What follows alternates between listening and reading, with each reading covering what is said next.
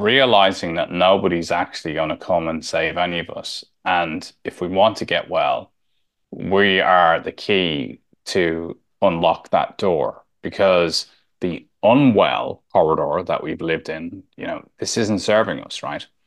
So when you decide that you want to you want to get well, you have to realize that you have to take responsibility. You have to do simple things. Like one of the first and most important steps is if you can do 10 minutes of meditation every day and don't get caught into how should it be? Can I clear my mind? Do I have to be, you know, a Buddhist? It's all nonsense. You just need to slow down and breathe. And in doing that, you're now starting to unlock that door because you're you're giving yourself something that you haven't given yourself in years and that is the power of just slowing down and and in order to get well i like to use the expression that sometimes we have to do less in order to accomplish more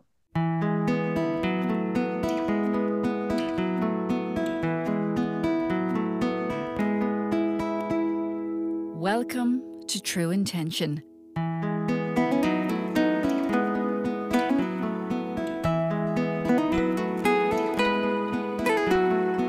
Podcast where we dive deep into the art of healing, the journey of transformation, and the secrets to building a life that's truly beautiful.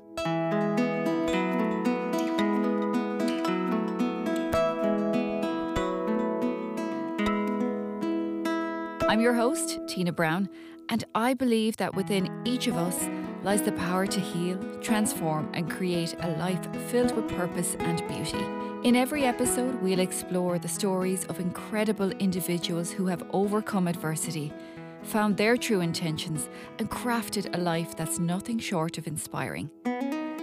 Whether you're seeking guidance on personal growth, self discovery, or simply looking for a dose of inspiration, True Intention is here to light your path. Our guests will share their intimate journeys, powerful insights, and practical tips to help you embark on your own transformative adventure. So join us each week as we uncover the wisdom, courage, and resilience needed to turn life's challenges into opportunities for growth. Let's embark on this journey together because when we set our true intentions, the possibilities are limitless. This is true intention. Let the transformation begin. Hello, it's Tina, and you are very welcome back to True Intention. From CEO in investment banking to living with samurai monks in Japan, today's guest, Justin Caffrey, has been on an incredible journey. Following on from the death of his son and spending many years avoiding the grief of his loss, he arrived to a point where he had to face where he had found himself in life. Starting in therapy led him on to a path of discovering much more than he ever could have imagined. He studied for a master's in mindfulness based interventions, then going on to do health and wellness coaching at the Mayo Clinic. He then found himself learning breathing techniques for the nervous system at the Buteyko Clinic International, leading him to working on neuroscience for the nervous system in King's College. What started as an internal journey to healing has led to becoming an expert in the nervous system and impacting countless clients who work with Justin in the field of high performance coaching.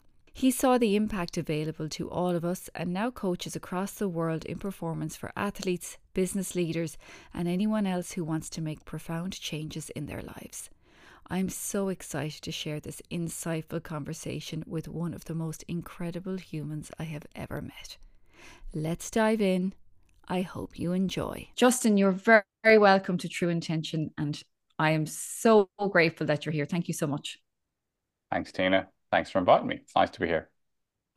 So there is loads that I want to get into. I, I really want to talk about the vagus nerve and um so many other things that you speak about but i would like maybe to for you to go back and kind of just tell us a little bit about you and how you came to be um i suppose in the coaching sphere um in leadership um working with the body, the vagus nerve, and all that kind of stuff. But you didn't jump out of the womb and decide that was your, your path. So I'd love to hear a little bit more about how you got here. Sure. Thanks. Um, yeah, I think uh, you know from a from a coaching side and and and working in this in this industry, um, I've probably been doing this now since since 2017. So um, you know, seven years. And prior to that, I worked in in financial services. Um, I was an entrepreneur in in financial services, predominantly focused on investment markets. Um, and um, I came into that world from leaving Ireland at 19. I grew up in Santry, Northside Dublin, um, and got an opportunity at, at 19 to go and work for a bank in London. I'd been studying computer science and I kind of realized that I didn't I didn't have a natural inclination to want to be in academia for too long. I wanted to kind of get out into the world.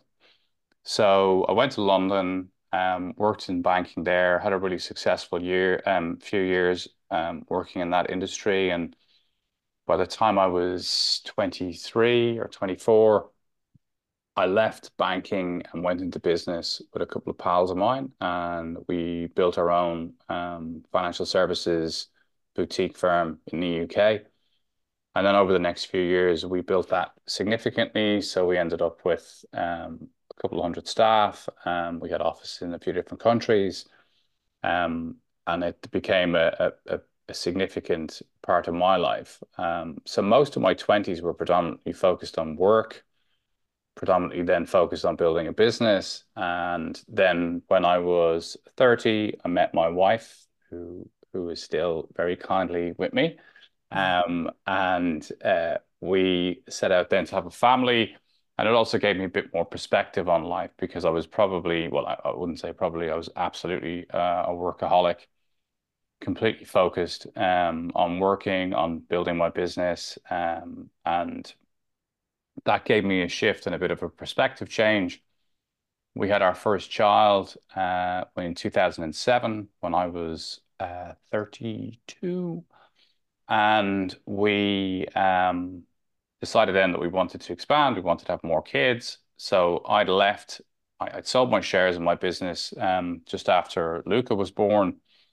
And then I'd gone into some private equity work and worked with a, um, a consultancy firm in the UK.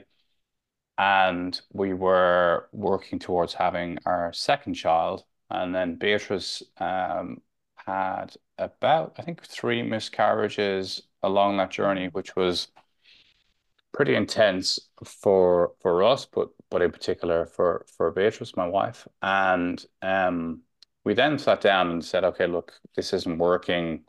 We think we should stop. Little we know, we made that decision that she was pregnant again. So um, this time the pregnancy went past to kind of 12 weeks, 13 weeks, and it continued on.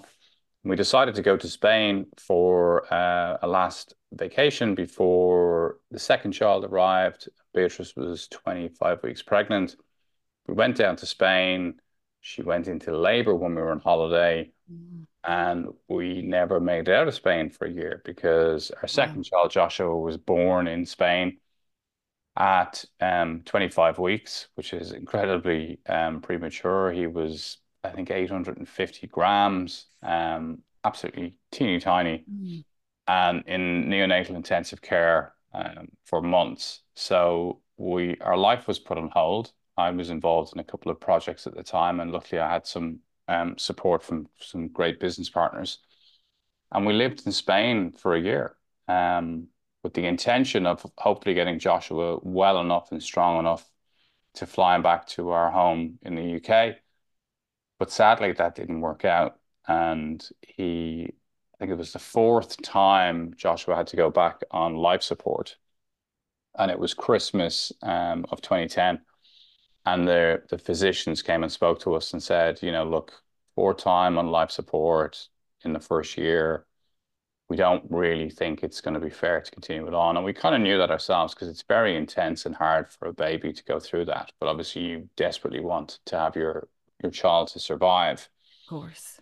Um, and uh, so the decision was made. The next time it happened, we would we would let him die and and hopefully die with us which we were able to allow happen. So he spent a few more weeks with us living in our house in Spain. And then he died just before his first birthday, um, which sounds challenging and difficult, and, and it was then. But now, in, in retrospect, looking back, you know, there's a lot of appreciation for that whole experience because he was told that we're told at the time he might only live for 24 hours. So 11 months you take with huge gratitude. And we got to be a family of four for for quite some time during that. Um, and um, ultimately, I think it did change our lives. So it brought a lot of closeness for us in that year. And then when we when we came back from Spain and after Joshua's funeral, I was building another business which went on for another two or three years. And I didn't really grieve properly during that process. And then I had a panic attack in a meeting, no idea what panic attacks were. And it was when I started to do the research as to what the hell is a panic attack and why was it happening to me, I started to realize maybe I haven't grieved properly, maybe I haven't come to terms with that. So I went on a path um, to manage my grief, to go into therapy, to to get the right support, and during that process, I thought, actually, this is a path I really enjoy. I really like this um, side of life. I was a CEO of an investment company. I was flying all over the world at the time. I was flying 180 times a year. And I just thought, I want some of what I had when we were in Spain, the closeness of our mm-hmm. family. I want that back. My my my son Luca um, was I think eight at this stage, and I thought I've got an opportunity to be around now until he's 18 and he finishes school. So I'm going to take that.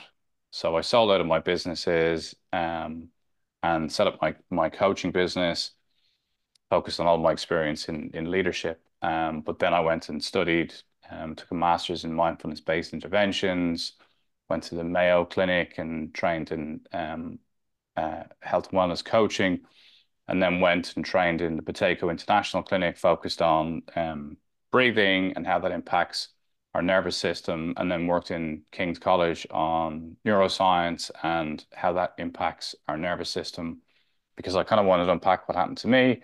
But then I started mm. to notice it's really impactful for performance, for athletes, for business leaders, for everybody else, and combine that with all my business skills, and here's my coaching business. Wow, that is um I'm very sorry for the loss of your son. Um, but you seem to have been able to take that um and turn turn that suffering, I suppose, into into being able to serve so many others. And I think that's often it's a it's a story that we hear a lot. I actually interviewed someone else in the last few days who suffered the loss of their child and what uh, the community that they've been able to build and what they have been able to, I suppose, cha- channel channel that into is is nothing short of amazing. So it's very noble what you what you what you've done with your grief and with your with with your suffering. Just wonder, as a family, what you know, what is that like as a family to go through that? You know, what what comes up and can it bring You know, because often it obviously it brought you all closer together, but they it can tear families apart as well. Oh yeah, absolutely. I mean, I remember in in the um, neonatal intensive care unit where we were in Malaga for you know Joshua was in neonatal intensive care for for nearly seven months. Um, we saw a lot of relationships break down. We saw couples um, breaking up. Um, we didn't get a huge insight to it because it was 2010. We didn't speak Spanish, although we had to learn pretty quickly. Um, so we didn't get the same level of integration. But actually, funnily enough, I was talking to um, a couple of neonatal intensive care nurses from Crumlin um, who, who are now working with a functional medicine practice in Dublin. I was talking to them the other day, and we were just talking about this exact thing, and they were saying how many families they would see break up, and and also over the course of you know um, managing and taking care of of a, a, child with, with high dependency needs. Um, so I think it it it unquestionably presents huge challenges. Um, we had to kind of go on to maximum survival mode because we were in a foreign country, know anybody, we were only there on holiday, and then we had to live there for a year. So um, it was a question of us really backing each other and knowing that, you know, when one of us was having a bad day, the other one was going to have to step up. Um, and we just got on with it. Um, there was no other way to really deal with it. I think as a consequence thereafter, the emotional roller coaster you go through is is important. Um, and my wife grieved really well post uh, Joshua's death. I focused on work because I had this workaholic nature within me. So it was where I would have tried to find my solace. But, you know, like everything in life, whatever it is that you're trying to avoid, whatever difficulty you don't really want to be part of, it will just constantly follow you around and keep slapping you on the back of the head until you decide to lean into it and mm-hmm. and come to terms with it and and that's what happened to me with Joshua's death. You know, I just had to come to terms with it. I had to come to terms with the reality that he has died. He's not here anymore. It's not my fault. It's not anybody's fault. It's a culmination of lots of things that just deal you a bit of a shit sandwich from life. And, you know, guess what? It keeps dealing them as well, right? You don't just get like a big one and then it's like, you know, you're off the list now in terms of stuff that might go wrong again. No, absolutely, absolutely not. Um, I think because it's all about lessons, you know, I and for, for me, that's why I think we're here is to learn, you know, and we're here to learn lessons and uh the universe will just keep churning them out. Um, and for me, it's been about the awareness you know, becoming more aware of myself and listening to my body, you know, seeing it as a compass and listening to what it's telling me. Um, I too spent many years, as as most of us do, just kind of running away and putting things under the under the rug, you know, until eventually the rug, the pile gets so high that you just and for me it felt like my whole life had to burn down. Like I had to, you know, I had to set the whole thing on fire for me to to figure out you know who who I am and and and what I want and I suppose sometimes we can we, you can be in that that victim mode of you know why me all the time and I think that lends to a cycle of more of the same stuff just popping up and up in your life because that's kind of the the frequency and the vibration that you're putting out there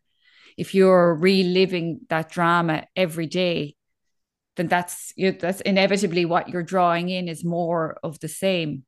In that, then, so when you said it took you, you know, a few years to to deal with it, what? And you've mentioned you had a panic attack, and was that the kind of the catalyst for the start of your of the change in your life? Um, yeah, I think it was it was probably a moment where I started to pay a bit more attention. Um, but you know, in the lead up to the panic attack, I had a kind of a deterioration in terms of my physical body. Um, I had like multiple autoimmune diseases that just kind of you know appeared out of nowhere. Um, and you know, I was otherwise healthy until Joshua died, and then um, I I was definitely medicating with alcohol. Um, I was medicating with work. I was medicating with running. Um, but then even even with, with with with that side of life going on, um, my body was trying to send me signals. So I had adult asthma, I had sinusitis, rhinitis, I had um, uh, chronic fatigue, um, um, eczema, IBS, leaky gut, um, kidney issues, bowel issues. So there was just they, all these things were just adding up, and I was still only in my in my um, let me think 2010. What age was I? I was I was only kind of coming into into my 40s, so I was chronically ill, um, but I shouldn't really have been. And and then anxiety was was taking hold. And I'd never really suffered from anxiety or depression or anything else like that. And and, and it is, you know, very prevalent in my family, but I'd always considered myself that I don't really seem to to have a preclusion for it. But it it became more and more intense and overbearing um, and you know the intensity of the anxiety and the negativity and the and the you know the the relentless noise um, torment that you put yourself through was just endless um, coming to the point where I needed to go into therapy. And and I think you know well I, I know to be honest the the gateway that starts to sometimes appear was like suicide could be an option here that could get me out of this because this is just too much to bear.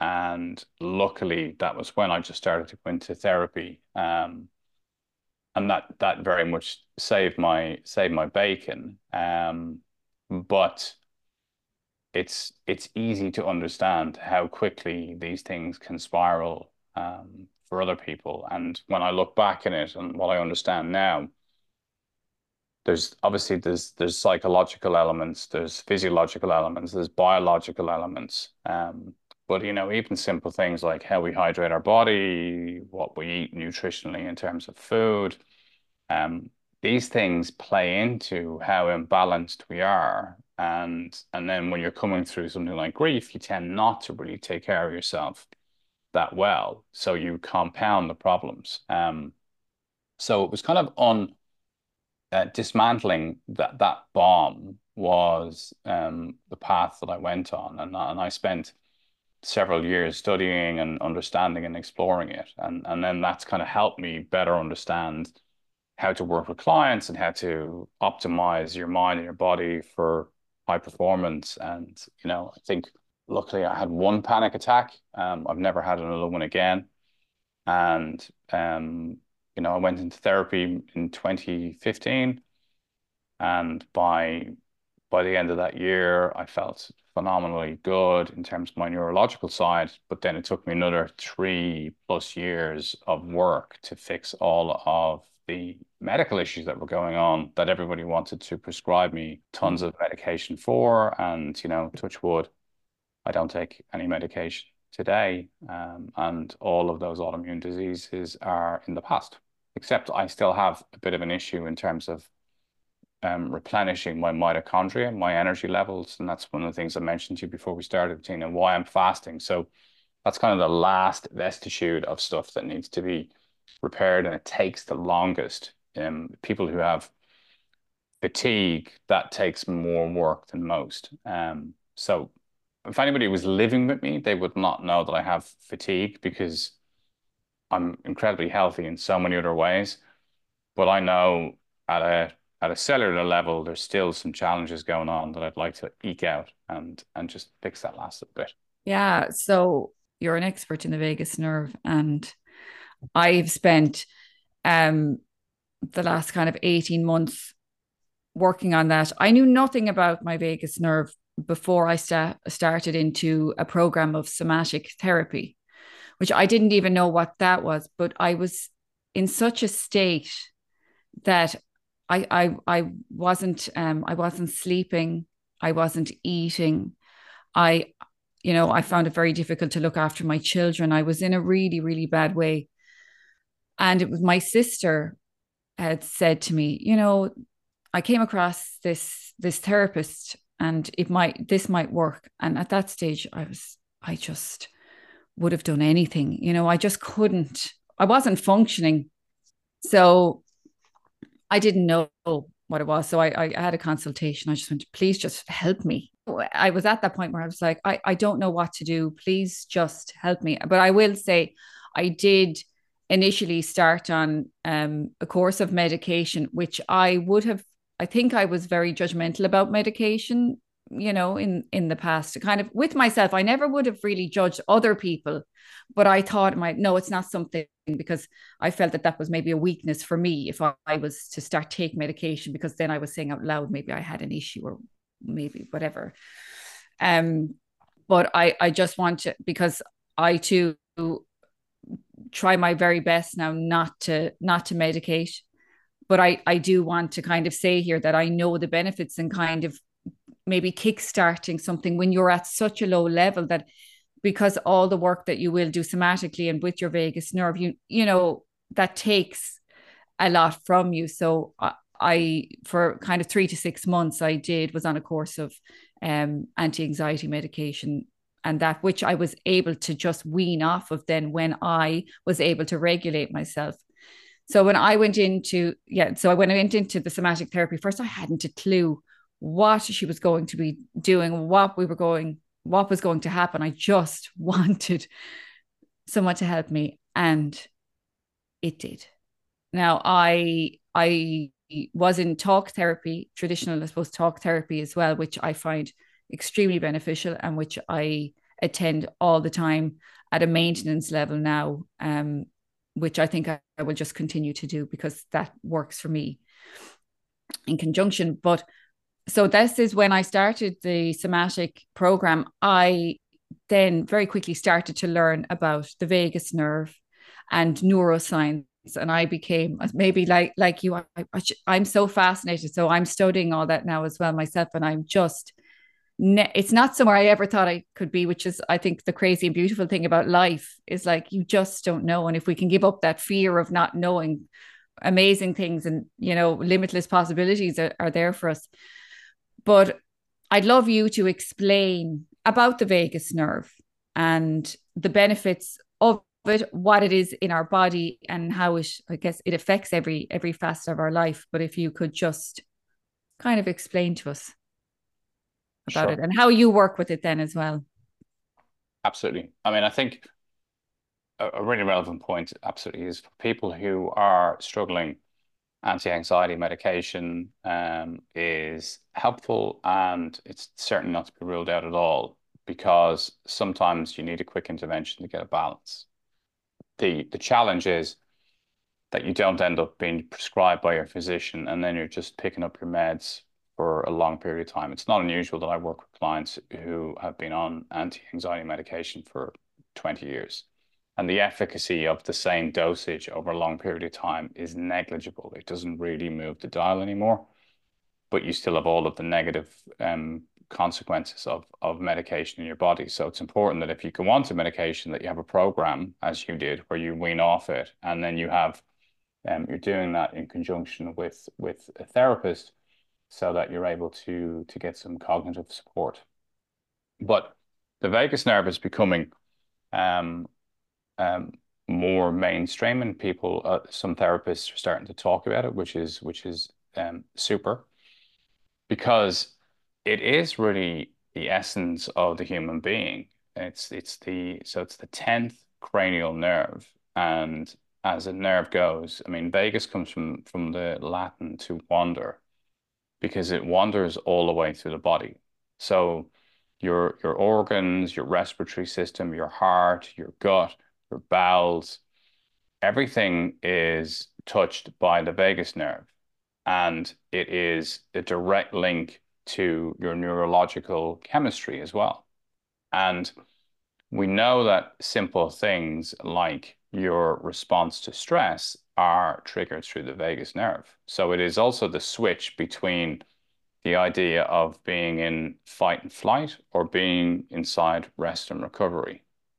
And you know, if I give you an example with, with, with my phone, we have this this 180 degree arc of of the way that the, the nervous system responds. On on the one side, we have this fight and flight response. And then in the center, you have homeostasis. And on the other side, you have rest and recovery. And what happens is if if somebody were to burst in the window here beside me or throw something at the window, I would immediately move into fight and flight. So I would be in shock and my nervous system would operate in fight and flight. And that's a very helpful system because it's designed to prepare me to either fight or run.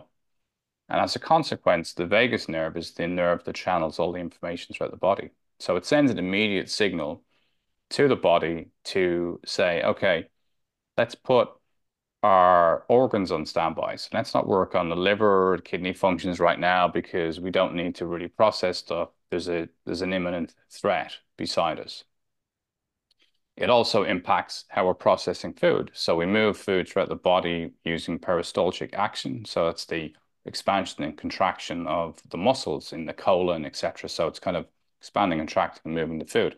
But that just sits and waits because, again, it thinks there's an imminent threat. The vagus nerve then also instructs the endocrine system to move and start to produce adrenaline and cortisone. So your heart rate goes up, your, your blood pressure increases, and your muscles are now prepped and ready to take immediate action. And even your immune system, when you're inside the fight and flight system, from fight and flight um, side of the nervous system goes onto a standby mode because again the body thinks well I don't need to fight the common cold because there's an imminent threat.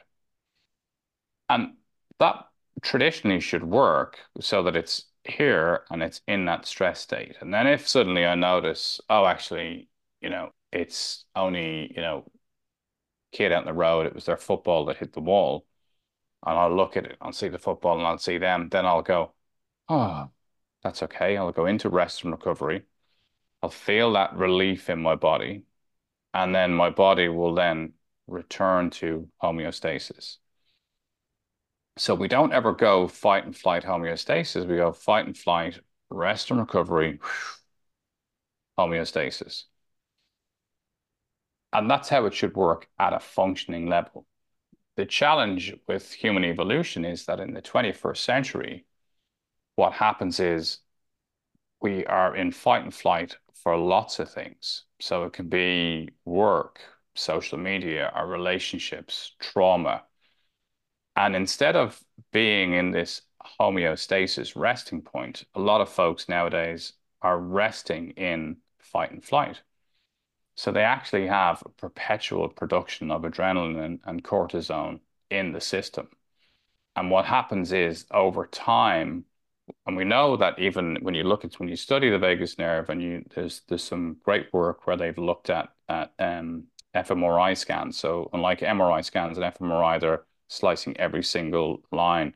You can see that uh, prolonged illness starts to show the ganglia in your vagus nerve to become depleted and like almost like a, a plant that's not being properly fed and nurtured, it becomes a bit withered so the longer you stay in this fight and flight, the less resilient your vagus nerve is to get yourself to get yourself out of that.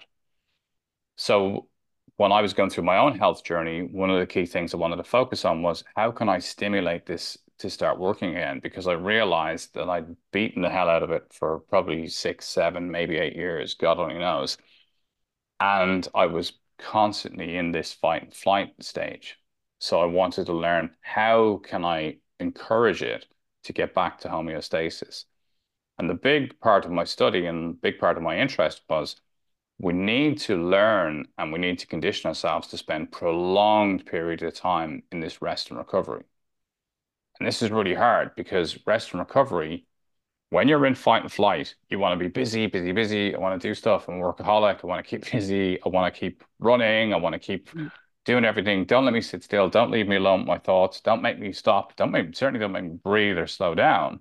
But the solution for chronic fight and flight and chronic sympathetic stress, so where your nervous system is is continuously producing this low grade anxiety, is to bring it into this rest and recovery phase. And that's found through stimulating your vagus nerve. And in particular, a really important part is down regulating it as much as possible. So using the right breath techniques, the right meditation techniques, cold water, um, and then also how you have to feed and nourish it and take care of it and supplement it and and build it back up again because it is like a depleted plant inside you. You need to reinvigorate those ganglia so they become more receptive. And then you increase your vagal tone, which we can now measure with heart rate variability on wearable tech nowadays. But as you increase your vagal tone, what that means is a higher vagal tone or a higher HRV means that you can be impacted with something really stressful, feel horrendous about it in that moment, but through breathing and awareness, you just move away from it really quickly and you're not caught up. Whereas, you know, you probably know this yourself, Tina, and I'm sure people who've suffered with anxiety, when another thing comes, it can it can take you off track for days and weeks because if your heart rate variability is low, if your vagal tone is low and your vagus nerve is not responsive, it takes a long time to get it to shift back into uh, a healthy response and homeostasis. Yeah. And it's so true. And um, I had similar to to what you said for years issues with my gut sinus like chronic sinusitis couldn't eat anything you know and then that that leads into more anxiety around food then around and and it kind of it it leads its way then into um, becoming i suppose having anxiety around social settings because you're before you go somewhere you're like well i don't think i'll be able to eat you're really in your head and when your nervous system is dysregulated like that, you're actually because it's you're living from up here, you're living from the mind, and you've completely kind of disassociated from your body because your body's speaking to you all the time, right? It's it's whispering to you. You may have ended up with leaky gut or gluten sensitivity or uh, Crohn's or whatever that may be, but it didn't. You didn't start with the Crohn's. You started with a whisper somewhere else. Maybe you had indigestion, really bad indigestion for a while. Then you ended up going, Oh, I think I have an ulcer. And and it went out because your body's saying to you, it's kind of knocking on the door saying, Listen, there's some things here that are coming up that you need to deal with. And then it's like, okay, you're not listening. I need it gets worse. You're still not listening. And then in the end, it's like, you're not listening. Okay, here's something really bad. And that's when I think when people end up with, you know, oh. really really life changing kind of illnesses and things. And it's something that's really chronic in society because you were saying, you know, where you have you have so much stress, which is leading to the cortisone, which is leading to the inflammation of the body, and inflammation of the body is what causes illness. So, and it it feels chronic at the moment. You know what? What do you think? Is there a, is there an answer to this? Is it more education on the vagus nerve? What do we need to be doing? as a society, I suppose, to to stop this or to limit it, I guess. Yeah, I mean, I think a huge part of it is is personal responsibility, right?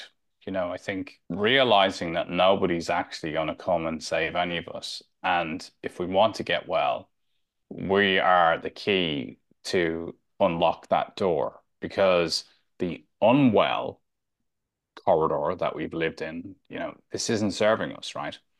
So when you decide that you want to you want to get well, you have to realize that you have to take responsibility. You have to do simple things. Like one of the first and most important steps is if you can do 10 minutes of meditation every day and don't get caught into how should it be? Can I clear my mind? Do I have to be, you know, a Buddhist? It's all nonsense. You just need to slow down and breathe.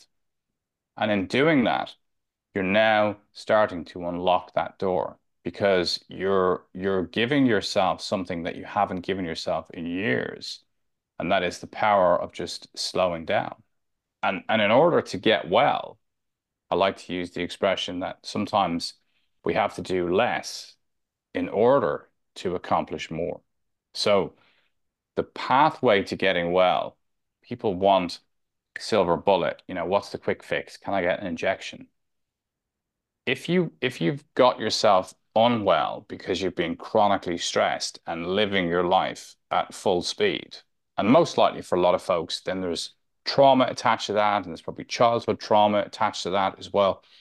So there's a lot of unraveling to go. But therapy on its own is not going to solve it because, first of all, therapy is an industry and you can be in therapy for the whole of your life. And in the US, it's kind of typical. People are in therapy forever.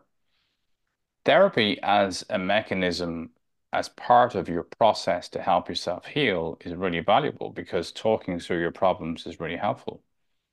But as you heal yourself physically, neurologically, biologically, you will start to operate where you are able to just meet difficulty feel like that's okay, I can get over it and come back to homeostasis. So we can self regulate, and we have done for thousands of years, but you will need some tools to get there.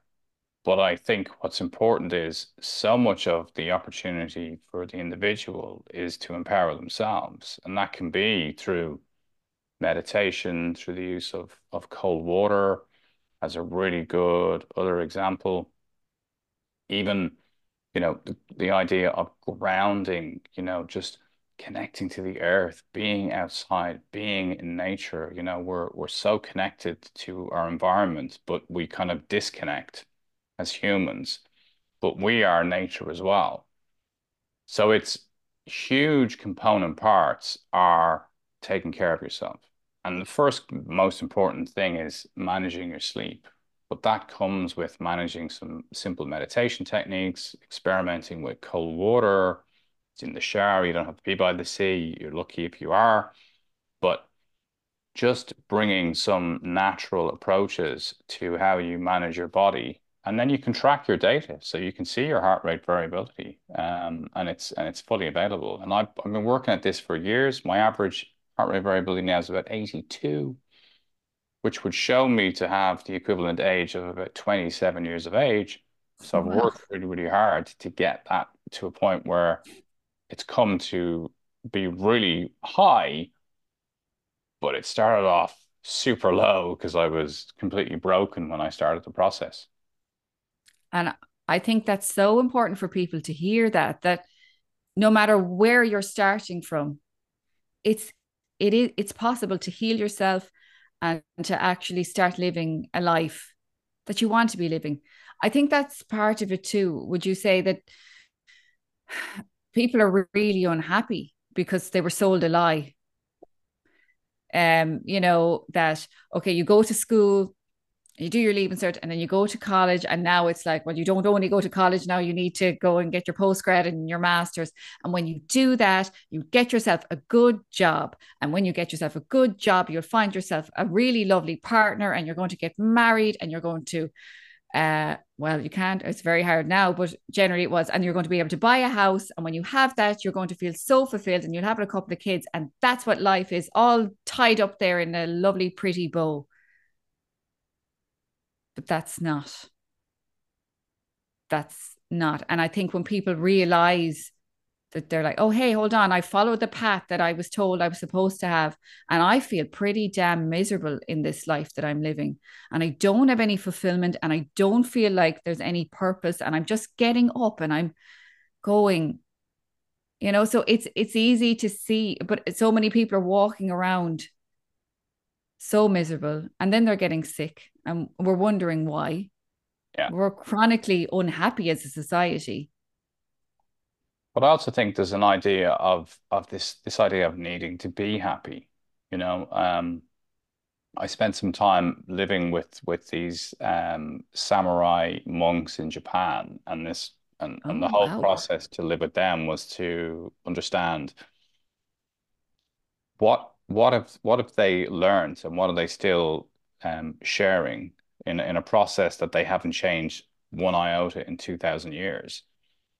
And the key thing that struck me was the, the training the endurance the time with them was horrendous. It was the most physically and mentally grueling experience of my entire life.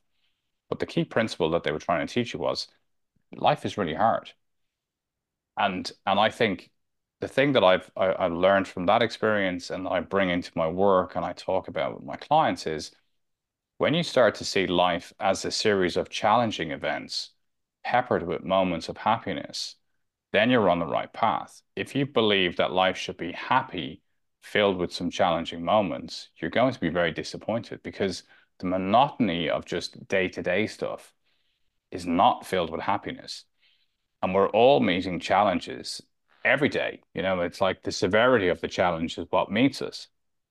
So the so the belly aching laughter, the the joy, the, the the moments of connection with your kids, these beautiful moments are small in comparison to the totality of your day or your week.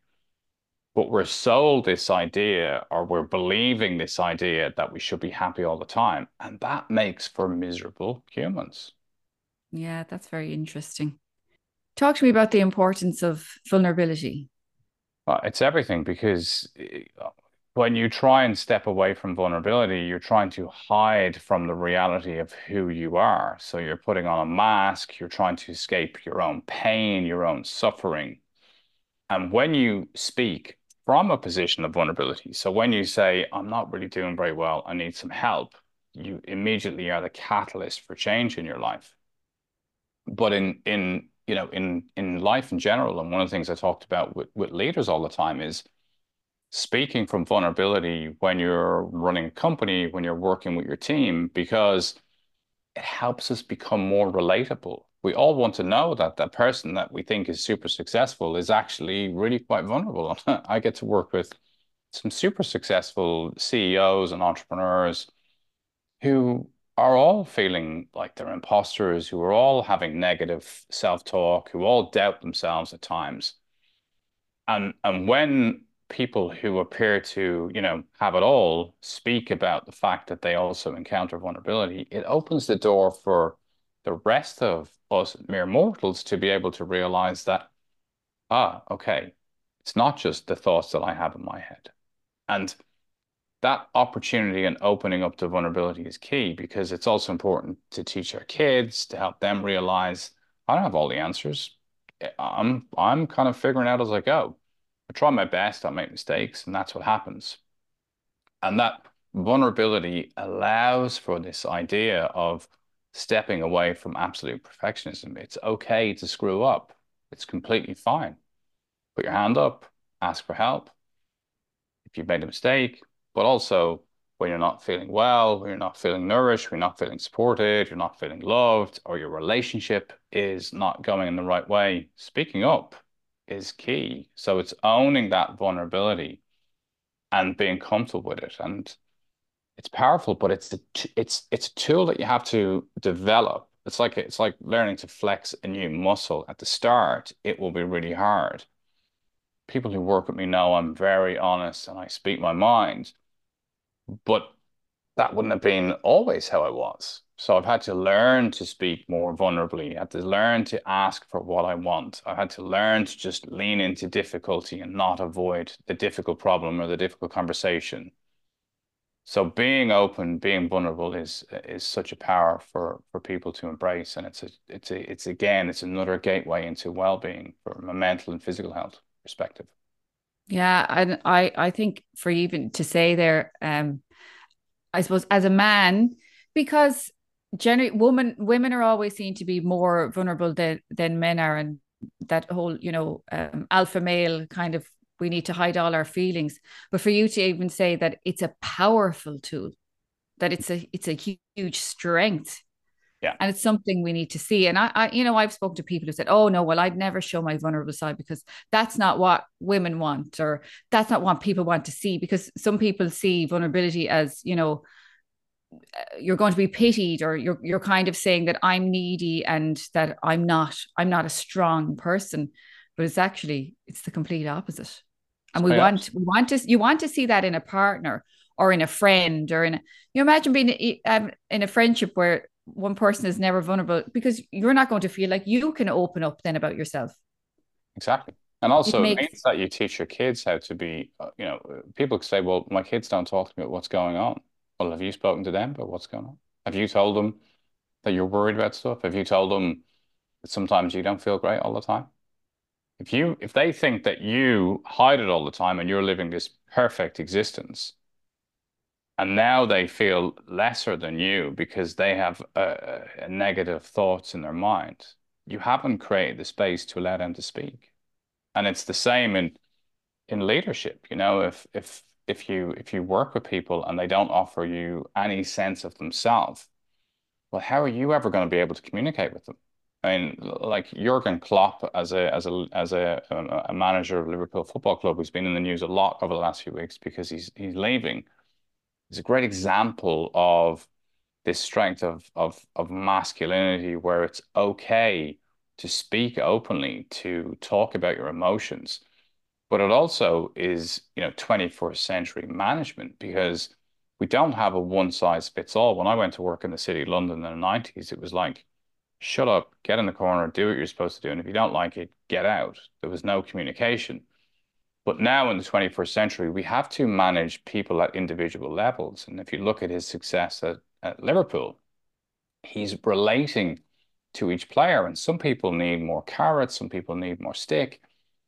And and the only way to get people to open up to you is if you open up to them. It doesn't work one way. Speaking about there, I suppose being a parent and you know showing vulnerability yourself, but what do you think is the importance of healing and doing work on yourself as a parent? It's everything, right? Because you know, a lot of us live in families where where trauma is just cyclical, cyclical, cyclical. You know, my my my parents, um, you know, were they were born in the 1930s and um into into poverty in Ireland. Um, they both lost their mothers at a very young age. They they both were exposed to alcoholic fathers, um, horrendous kind of childhood experiences with you know TB and you know um, Ireland in, in World War II era. And the consequences then, as they were parenting us, they were traumatized, and my father was really ill, and my mother had lots of challenges. So there was a really difficult kind of upbringing for for me and my siblings. And this you know, there's no there's no genetic predisposition for anxiety depression. There's there's nothing to show that it's there. So what we do know now is it's environmental and it's a learned experience. So I learned anxious behavior because I saw my parents acting in an anxious way when difficulty came into their lives. And you know, my dad would have you know taken to bed for weeks and not spoken to me for for weeks and so these subconsciously start to develop. And, and anybody who's struggling with anxiety, I've yet to meet anybody who's got chronic anxiety. And I say to them, which one of your parents was really anxious when you were a kid? And they go, oh, it was my mom, it was my dad. It's rare that they go, oh, well, you know, it was a fully functioning, loving environment where everybody spoke about their emotions and it was a fantastic upbringing. That produces really healthy human beings. But when you have anxiety, it's a learned experience. So being open with your kids is so important because what you want to try and do is break the cycle. I don't want to have my son growing up feeling anxious, feeling depressed, because then I'm just, you know, carrying forward all of the historical traumas through my family and passing them on. So when we speak about how we feel, when we talk about how we manage our mental health, you know, my son sees me meditating every day he knows I use cold water. He knows I'm very aware of my mind, my body. He knows my work that I do. But it also means then that he speaks to me. We have good conversations. He's able to talk to me about how he feels. And, you know, he's six foot five and, and 16 going on 17. He's a huge um, man now. But we're still able to connect. We're still able to have a hug. There's still a closeness to us because we've maintained that connection. And that's only maintained by me being vulnerable with him. It's not going to work if I just wait for him to be vulnerable with me. But I'm like, I'm just going to be so hard and just push through and I don't need to worry about anything. And you can grow up like me. No, because then we all grow up and realize actually my parents were completely screwed up when I was a kid. Yeah. I'm just living that out. And I think that a lot of the time, I mean, I was, I remember being like that and the realization that, oh, that childhood was not as happy as I just convinced. I don't know whether you convince yourself that it is or you just, because that was kind of the way that everybody's family was. So you're doing well, okay. You don't have if... a direct comparison. You're, you're, you're in that life. So you don't really know. But a lot of people, when, when you look at, studies around anxiety, a lot of a lot of folks really only kind of get close to it in their latter 20s because all of a sudden they start to think about maybe having their own family, their own existence, and then they start to realize, wow, some of the stuff that was going on when I was growing up was not normal. And I'm starting to understand that. So it can take quite some time away from the family environment before people figure it out. Yeah. But I, uh, I'm in total agreement with everything that you're saying with regards to showing your, your kids you want to be because my son's the same. He's you know he knows that I pop up if I, if I'm not you know we can discuss going well. I'm actually feeling quite frustrated right now, so I'm going to excuse myself from this situation and I'm going to I'm going to go and I'm going to breathe. You know, he'll often be like, oh, she's she's breathing or she's meditating. And that's completely, completely normal to him. Um and we we talk about our feelings all the time. We talk about what's going on. We talk about and because my son is neurodivergent, I would be especially, you know, I would kind of really, really hone in on how he feels in his body. Um, because sometimes it's, you know, like all of us, sometimes it's hard to get the words of how you're feeling. So instead of trying to express it through language, you know, um, I would kind of say, okay, well, where's the feeling in your body? And you know, what was happening before then that led you to to feel that way? yesterday I I he was in a class that I was teaching yesterday.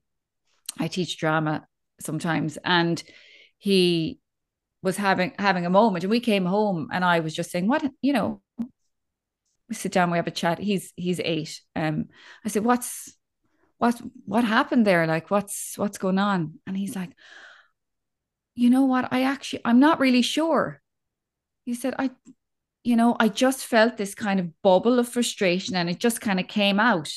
So we're like, well, where did you feel it? He was like, oh, you know, so just where in your body, what were you doing before that that related to it? You know, what triggered it? It's like, like we need to be having these just open conversations all the time. Um, because I, you know, I remember being a teenager and having um I get I think it was a fall like I suppose it was a falling out or whatever. A friend of mine who was we were really close, she just stopped talking to me one day. And I was devastated. And I remember coming home and being so upset. Of course, uh, you know, nobody was asking you what was wrong. They're like, you know, but I was trying to have this then I'm saying, do you not understand how upset I am? And it was kind of basically told to, you know, just it it'll be fine, get over it, you know and at the time you just think okay well that was it was like you know we just shut up and get on with things. That's that's how we operate. And now it's like when i go back to unpack that moment in time and i realize how that has had such an effect in other friendships as an adult it's like oh okay. And you really look at that and you think i really don't want that for my children. I don't want that to be. And i think it's important though to say that even if you if you only if you're listening to this and you're you're thinking, you know what, I really would like to to change the way I am with my kids, but they're big, bigger. Doesn't matter. Just start. It Absolutely. really isn't it? It's just like just start now because you you have time. You have time to for them to still see your behavior and for that to to have an effect on their behavior because the, the brain the brain you know like our brain is growing and the front part and the part where the the conditioning and the patterns go on until we're 25 right? That part is still there. So you you you have loads of time. Don't think that like you've destroyed your children. Because even if they see you later making these changes implementing this stuff and changing who you are completely like you can have a profound effect still on your children and your relationship with them. Absolutely Absolutely. I, I worked with somebody who was in their early 70s and um, really wanted to to work on them on themselves and and to to get the right behaviors in terms of psychological and neurologically and biologically and they did. And then they decided they wanted to go and talk to their kids um and the kids were all adults.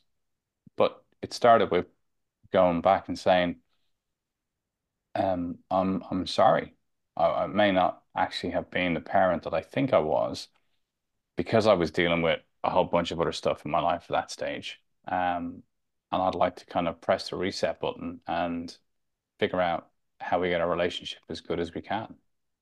And it's massive if you can make those steps. It's not going to be straightforward, but it doesn't matter how old your relationships are. Human beings are just like plants. You know, we just put them in the right light, we give them the right food, we give them the right water, and they recover again. So everything is recoverable. You know, even the brain is recoverable, as you as you as you were alluding to there. You know, the neuroplasticity of the of the mind is is quite incredible and profound, but also how we recover our nervous system, how we recover our wellness. Everything is up for change. But you have to lean in and make those difficult calls. And sometimes, as an older parent, that has to be started with by saying sorry to your to your kids and starting. Sorry, yeah, sorry is huge. Mm. It it's taking ownership for your for your stuff for your crap. You know. Yeah. That that like for me that was a, a huge thing was just taking responsibility, basically radical responsibility for where I'd ended up in my life. And just you know coming out of the the victim mentality um it has made all the difference i think for me and moving forward in life and mending relationships and building new connections. Yeah totally agree. Radical responsibility radical acceptance like just own it. You know, no, okay, nobody's come to save me. So the first thing I can do is fix me physically, mentally. What can I do? And then when I've done that, how do I impact everybody else? And to be honest, you know, I work a lot with people in addiction, and I think every human being should be in a 12 step program. I mean, I, I stopped drinking eight years ago. I wasn't an addict. I just didn't have a relationship with alcohol. That was one I wanted to continue on in terms of how I wanted to heal. But if you look at a 12 step program, this is the, the bedrock of change that most people need to go through. And a big part of that is going back to the people that you wronged and just saying, sorry, because you've taken care of yourself, you know, you've nourished your mind, your body, you've come to terms with who you are. And then you want to try and now behave and operate at a different level going forward. So part of that is making peace with with other folks. Not everybody's going to even want to hear it, right? Some people will tell you to go and screw yourself, and that's okay. It's about making the effort to try and change so much of what's gone on, and then it helps you build yourself to this point where you where you create this higher version of you that's that's living a life that feels more aligned with the principles that that you now want to embody. Yeah. And it's figuring out, isn't it, what those are? What do you want? You know, what are your principles in life? What are your morals? You know, because I think so often we are so caught up in the people pleasing and wanting to just be liked. And I think that's one of the biggest things with people. You know, we just want to be liked and want to be accepted and want to be validated so much that we don't even know who we are. We don't know what we like, what we want. I think initially I went through a phase going, what is my favorite color? Like, what is my favorite book? Because I think I probably would have been, or my favorite movie, whatever it is. Somebody, I probably would have went. Somebody said, "Oh, what's your favorite book?" I would have thought, "What? Hmm. What would sound like I, you know, I'm a pretty learned person, but I'm not too much of a snob. I don't want to be up myself now." And I, want, I literally, I think I was living my life like that, where I was always I didn't know what I actually liked. I was kind of basing what I liked off what I thought other people would think that I should like.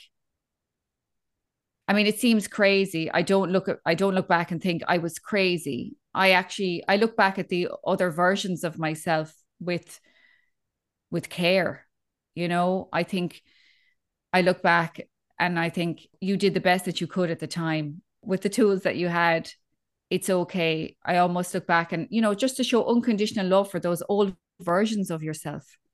But you didn't, you didn't know any better. But now that you do, that's okay.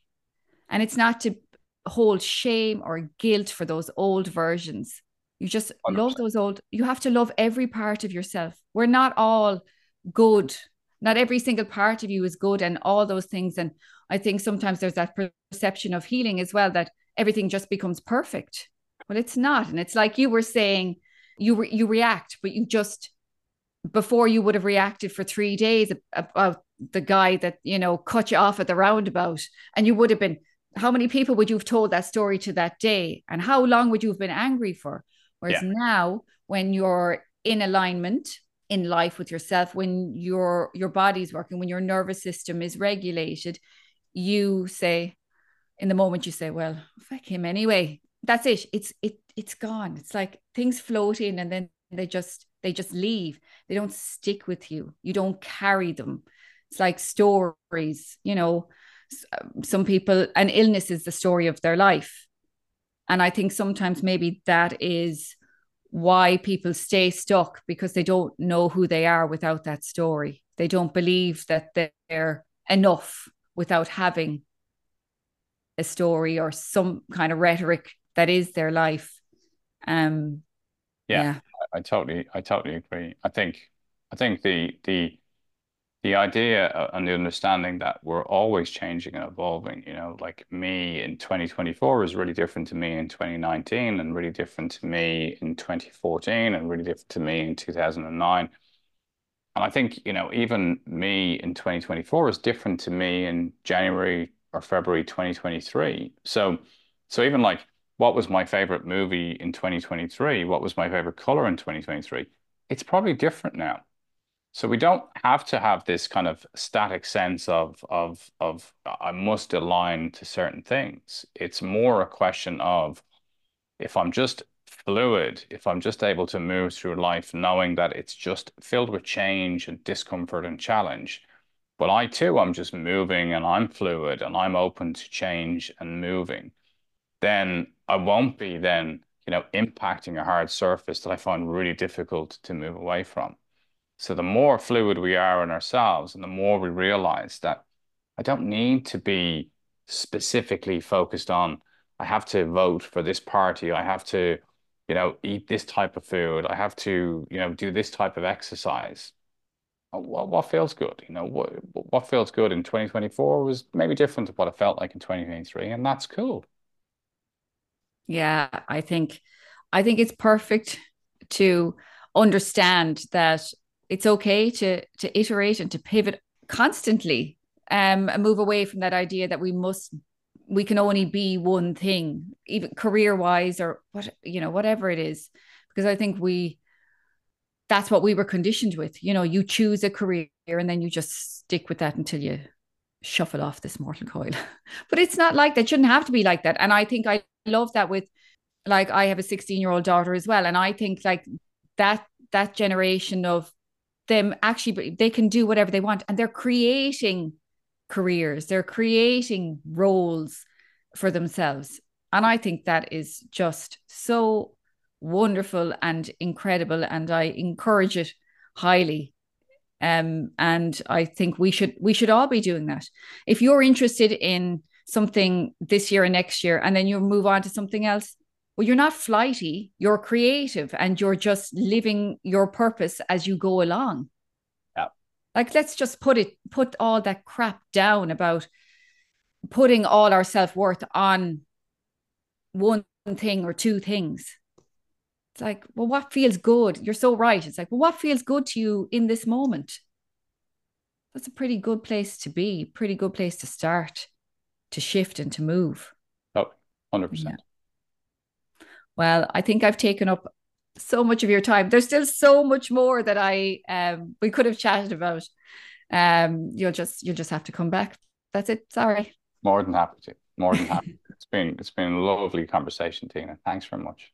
Oh, thank you. And where can people find you and connect with you and learn more about everything that you do? Sure. Um, so I put loads of free content on YouTube. Um, so if you search Justin Caffrey on YouTube, um, you'll find loads of stuff about the vagus nerve, um, tools that you can use, um, meditations that you can follow, particularly focused on on nasal breathing and why that's really beneficial for your for your nervous system. Um, you can also find me on my website, justincaffrey.com, or on um, Instagram and LinkedIn. But for free content, YouTube is there. There's the, the content's being watched probably a couple of million times now. And there's so much stuff there that if you use and bring into your life, you can make changes and it's completely free. Well, thank you so much for being here, Justin.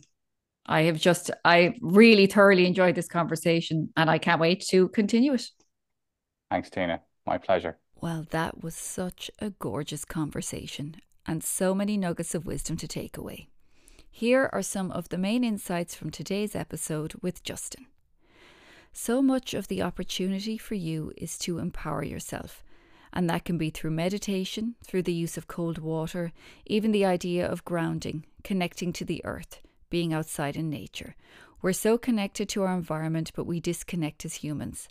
But remember, we are nature as well.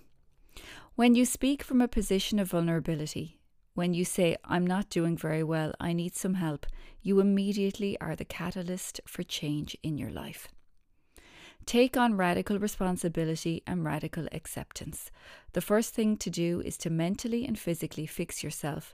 And when you've done that, then you can think about how you can impact everybody else. You can connect with Justin on Instagram at justin.caffrey, through his website justincaffrey.com, and you will find all of his videos on YouTube where he shares so many resources and tools to help you on your journey. If you enjoyed today's episode, please share it with someone, message them, email them, or text them the link.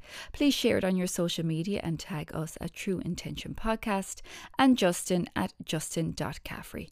I'm sure he would love to see it. Follow, subscribe, and review the podcast on Spotify, Apple Podcasts, or on whatever platform you use to listen because it really does help us so much. Reviews allow others to find the podcast too. I want to thank you so much for listening. It means the absolute world to me, and I will talk to you very soon.